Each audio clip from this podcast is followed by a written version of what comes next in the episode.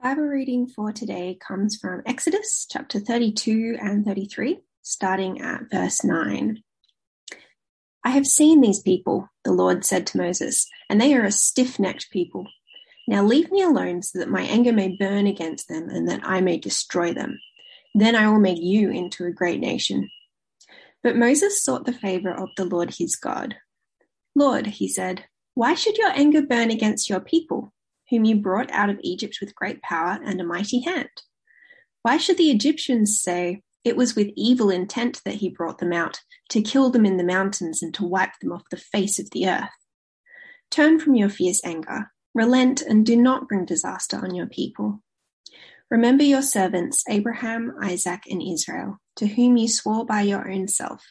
I will make your descendants as numerous as the stars in the sky and I will give your descendants all this land I promised them, and it will be their inheritance forever. Then the Lord relented and did not bring on his people the disaster he had threatened. Skipping down to verse 31. So Moses went back to the Lord and said, Oh, what a great sin these people have committed. They have made themselves gold, gods of gold. But now, please forgive their sin but if not, then blot me out of the book you have written. And moving on to chapter 33, starting from verse 12. Moses said to the Lord, You have been telling me, lead these people, but you have not let me know whom you will send with me. You have said, I know you by name, and you have found favor with me. If you are pleased with me, teach me your ways, so I may know you and continue to find favor with you. Remember that this nation is your people. The Lord replied, My presence will go with you, and I will give you rest. Then Moses said to him, If your presence does not go with us, do not send us up from here. How will anyone know that you are pleased with me and with your people unless you go with us? What else will distinguish me and your people from all the other people on the face of the earth? And the Lord said to Moses, I will do the very thing you have asked, because I am pleased with you and I know you by name. Then Moses said, Now show me your glory. And the Lord said, I will cause all my goodness to pass in front of you, and I will proclaim my name, the Lord, in your presence. I will have mercy on whom I will have mercy, and I will have compassion on whom I will have compassion. But, he said, you cannot see my face, for no one may see me and live. Then the Lord said, There is a place near me where you may stand on a rock. When my glory passes by, I will put you in a cleft in the rock and cover you with my hand until I have passed by. Then I will remove my hand and you will see my back, but my face must not be seen. This is the word of the Lord. Thanks be to God. It's often been said that if only God would put in an appearance, then I could believe. God's seeming absence from our world is a big problem for many unbelievers because for them it isn't obvious that He's real. It could also be suggested it's also part of the struggle for those of us who claim to be believers. Way back in 1961, J.B. Phillips wrote a book called Your God is Too Small. In it, he argued that most adults are operating with a Sunday school view of God while living out their adult lives in an increasingly complex world. They therefore dismiss a God who they have never made the effort to really know in a more adult and substantial way. Well, that was way back in 1961, and if anything, it could be suggested that God is seemingly even smaller today. God has been domesticated and reduced to helping us with our very personal needs but is seemingly absent from the bigger activities of our world and perhaps our lives. To the average non believer, it's hard to know how you might see him and therefore to believe in him. I wonder if you've ever pondered the question of what it might be like if God did suddenly turn up. If you got to meet God directly, to stand in his presence and to talk with him face to face. If God were to suddenly turn up here now visibly in a way that was all clear to all, how would it be? Overwhelming, frightening, awesome, terrifying, blinding? Would we all instantly hit the floor in obeisance, or would we rise with uplifted hands? Would we flee in fright? Would we, what would we say to God? Where would you begin? This is a very poor comparison, but a few years ago, we, Karen and I were in Antibes in southern France, and an exiled AFL coach wandered into a cafe we're in. One was tempted to bowl up and say in a broad Aussie accent, G'day, but then you think, what would one say or ask? If God were here now, anything that did come to mind would probably seem grossly inadequate and even banal. In this series we're doing on people in prayer, we've thus far reflected on Abraham who stood before God and dared to question God's character. Last week we explored Jacob's experience of literally wrestling with God and was ultimately crippled into dependency. Today we'll try and get our heads around Moses on the mountain, both pleading with God in prayer and then being literally surrounded by the glory of God. It's a remarkable moment that takes place in the context of gross sin. Today's readings from Exodus 32 and 33 are in the context of a moment of monumental crisis. Moses has been on the mountain with God, receiving not only the Ten Commandments, but also the decrees and instructions that would be the basis of Israel's life with God. The people grow impatient and make for themselves a golden calf around which they are worshipping, dancing, and disporting themselves. These are the very same people that had experienced God's miraculous deliverance as they had walked out of Egypt and crossed the Red Sea with the waters held up beside them, had been led by a pillar of cloud by day and a fire by night, had eaten the food that God provided for them to eat on a daily basis. Moses was appalled and embarrassed by these people that God had conscripted him to lead. What a bizarre contrast for Moses, standing in God's very presence, hearing him speak, and coming down from the mountain to see the wanton sin and rebellion. Moses, we'll see, is torn between his two loves a passionate love for God's people, and yet a deep and abiding love for God Himself, and a desire to see His name honoured. The scene is full of tension and the stakes are high. God says, I have seen these people and they are stiff necked people. Now leave me alone so that my anger may burn against them and that I may destroy them. Then I will make you into a great nation. In chapter 32, verses 9 and 10. The temptation of God's offer must have been irresistible for Moses. The Israelites were a constant source of tension and frustration for him. They were fickle, argumentative, ungrateful, and spent a lot of time whinging. They had cheered him when things went well and turned on him when things were tough. How tempting it must have been to get rid of them and to make a fresh start with his own household. And as tempting as this may seem, the thought never seems to have crossed his mind. His prayer reflects two concerns his tender concern for the nation he led and his passionate concern for the reputation of God Himself. Lord, why should your anger burn against your people? He prays. Is this the same Moses who had resisted, resisted God's call at the burning bush? The same prince of Egypt who had fled and lived in exile for 40 years?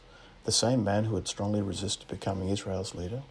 Why would he be so keen to see God's favour rest on a group of two million people who at that very moment were caught up in a drunken and debauched display? So he prays Turn from your fierce anger, relent, and do not bring disaster on your people. He reminds God of the promises he had made to them to make this people into a mighty nation. Chapter 32, verses 11 to 13. Moses is bold and has the temerity to stand before God and challenge him directly. This is the boldness of a mother bear seeking to protect her cubs or a lioness whose kittens are threatened. His one concern is that Israel should be delivered from the consuming fire. Have you ever prayed this way? Have I? Should we come before God like this? It's likely we have never been where Moses was and faced the terrible scene that he was confronted with. Yet one could suggest that we seem to live our lives very comfortably, and the idea of God as judge is either passe or frank, frankly embarrassing. Goodness knows we've all been shamed by the actions of few in the Christian church in relation to sex abuse. The wider community is often consistent and regular judgment. Have we? Should we? Do we stand to pretend that there is nothing to condemn? How should we pray about this most uncomfortable of areas? Or do we sense anxiety in coming before God about our sins and others? As part of our Anglican heritage, we say public and corporate prayers of confession together. And in the main, we do it seemingly easily and without any obvious discomfort.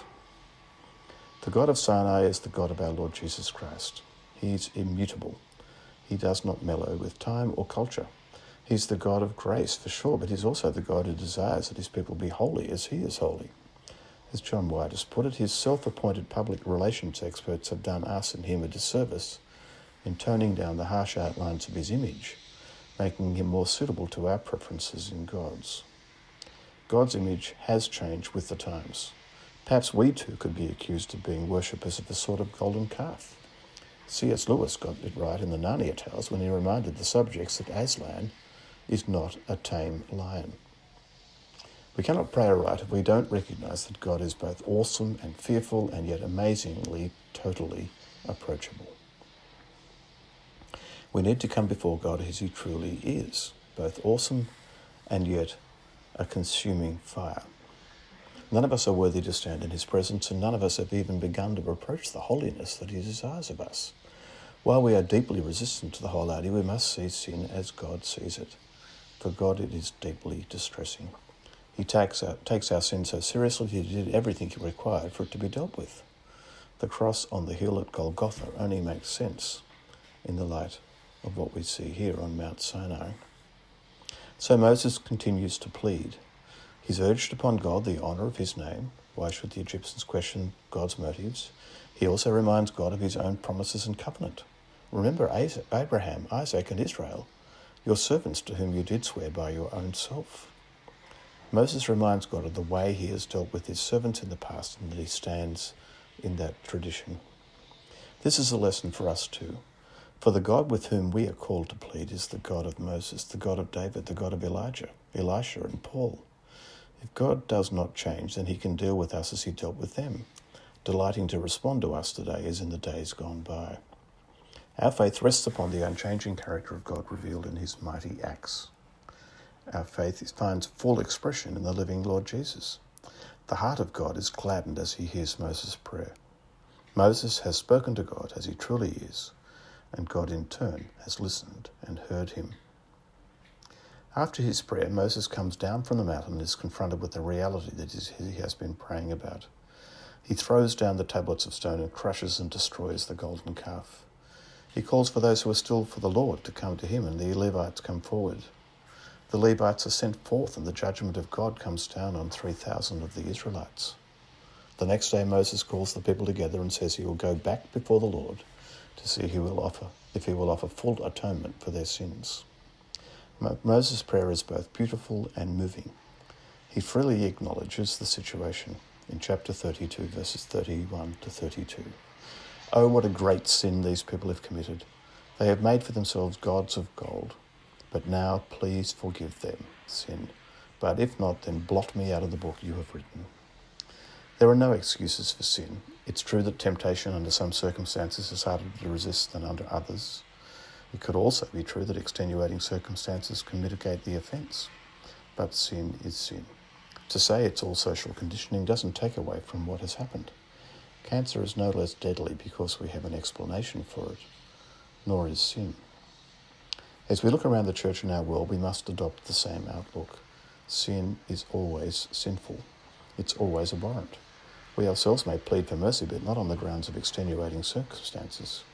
God is aware of extenuating circumstances, but the terrible nature of sin remains unchanged. Moses' prayer is not one of criticism or condemnation. He simply lays the facts on the table. He's desperate. He knows that God is fully aware of what has happened. There is no use pretending, and he knows that God has every right to condemn. Still, he pleads for forgiveness. If we pray for the sin of ourselves or others, we can't pretend, nor can we condemn.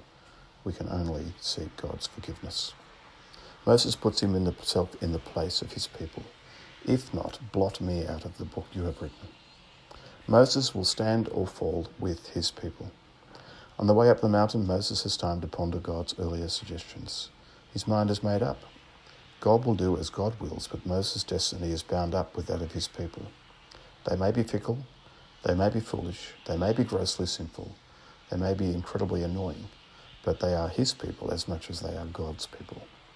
He will live to keep on leading them, or he will die with them in the desert. The Lord commands the people to proceed to Canaan. They were to strip off their ornaments as a sign of mourning because they were still under God's judgment. Moses' own tent is moved a distance from the people, and when he entered the tent, the people would all stand as the pillar of cloud descended upon it. God was present with Moses, but seemingly not with his people. For Moses, it was a privilege and a glory. The Lord would speak with Moses face to face, as one speaks to a friend. Chapter 33, verse 11. In spite of this, Moses wasn't satisfied. For most of us, this high level of intimacy with God would be enough. Yet Moses wanted not only mercy for God's people, but God's presence as well. So yet again he throws caution to the wind and he pleads with God. To paraphrase in verses, verses 12 to 16 of chapter 33, he says, It's all very well to tell me you love me, that you know me, that I enjoy your favour. If this is true, then please teach me your ways so that you won't leave us. Give us a chance of learning to please you. There is no point in our proceeding to Canaan if you're not with us. What difference would there be between this people and any other if your presence is no longer among us? How will anyone know that we enjoy your favour? I wonder how often we have pleaded with God for today's church, for our church. We may whinge about things, but do we plead with God? We're in the midst of the golden calves of material prosperity, of worldly prestige and respectability, of academic degrees and political influence. Are our successes the fruit of the work of the Holy Spirit, or the use of our skills and ingenuity? Is God merely our figurehead, our corporate logo? God responded to Moses' prayer. He responded to it because he had taught Moses to pray as he did. He had prayed the prayer that God had longed to hear. His presence would indeed accompany them. Moses had prayed and struggled with God in prayer, not for himself, but for God's people. Now he reflects his love not just for his people, but for God's person. The two loves were not at odds with each other, but joined as one. So he prays in chapter 33, verse 18 Show me your glory. This is back to where we began today. What would it be like to behold God's glory, to stand literally in his presence? Moses can't control the impulse to ask this most bold of questions. He yearns for God with a passion that demands to be expressed. I pray you, show me your glory. I wonder whether you've ever had this sense or this desire. Certainly, many of our contemporary songs reflect a passion for God and His glory, as well as a desire to enter into His presence. Uh, on the trip that we went to France, Karen and I also went to Spain and went to the Sagrada Familia in Barcelona, and were blown away with the sense of awe and God's presence that was evident in that most remarkable of spaces. Uh, that was kind of ex- uh, sort of exa- exemplified, I think, by the fact that great hordes of tourists would be pouring in and the minute they walked into the building, everyone just went silent.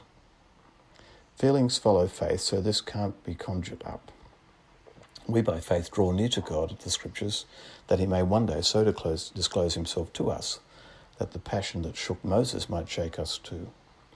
In the meantime, we shouldn't get caught up in never endingly seeking a passionate experience, but should focus on having faith and trust in Christ. God granted Moses his final request at least as far as it was possible. From a crack in a rock, Moses caught a glimpse of God's back. Such is God's glory that to do anything more would have led to Moses' destruction. How do we imagine God in all his glory? Brilliant light, dazzling brightness, emanating power? In Moses' case, God proclaims his name and renews his commitment to compassion and mercy. We read in chapter 34, verse 29, when Moses came down from the mountain with the two tablets of the covenant in his hands, he was not aware that his face was radiant because he had spoken with God. Such was its brilliance that they covered his face with a veil whenever he met with them. He who had seen God's glory now reflects it. It would be easy for us to conclude that Moses' experience is way beyond the ordinary, therefore has nothing to say to us today. Moses was weak and fearful. He led Israel not because he chose, but because God had called him to do it. God calls each of us too. We may not be destined to play a part in the rise and fall of nations, but God wants to speak with us face to face as a person speaks with a friend. He wants us to share our concerns with Him. He wants us to hold Him to His own word, something you can only do if you believe that word. Moses had two loves a passionate love of God and an equally passionate love for his people, as incredibly frustrating as they were. Is there any other God like our God? Is there any other God who is both majestic and awesome power, yet invites us to live in his presence and to share our life with him? That God loves us as his people, as frustrating as we are. God wants us to be his friends. And it's as we trust God that we too can behold his glory, and in so do, doing shine his reflected glory in our world today.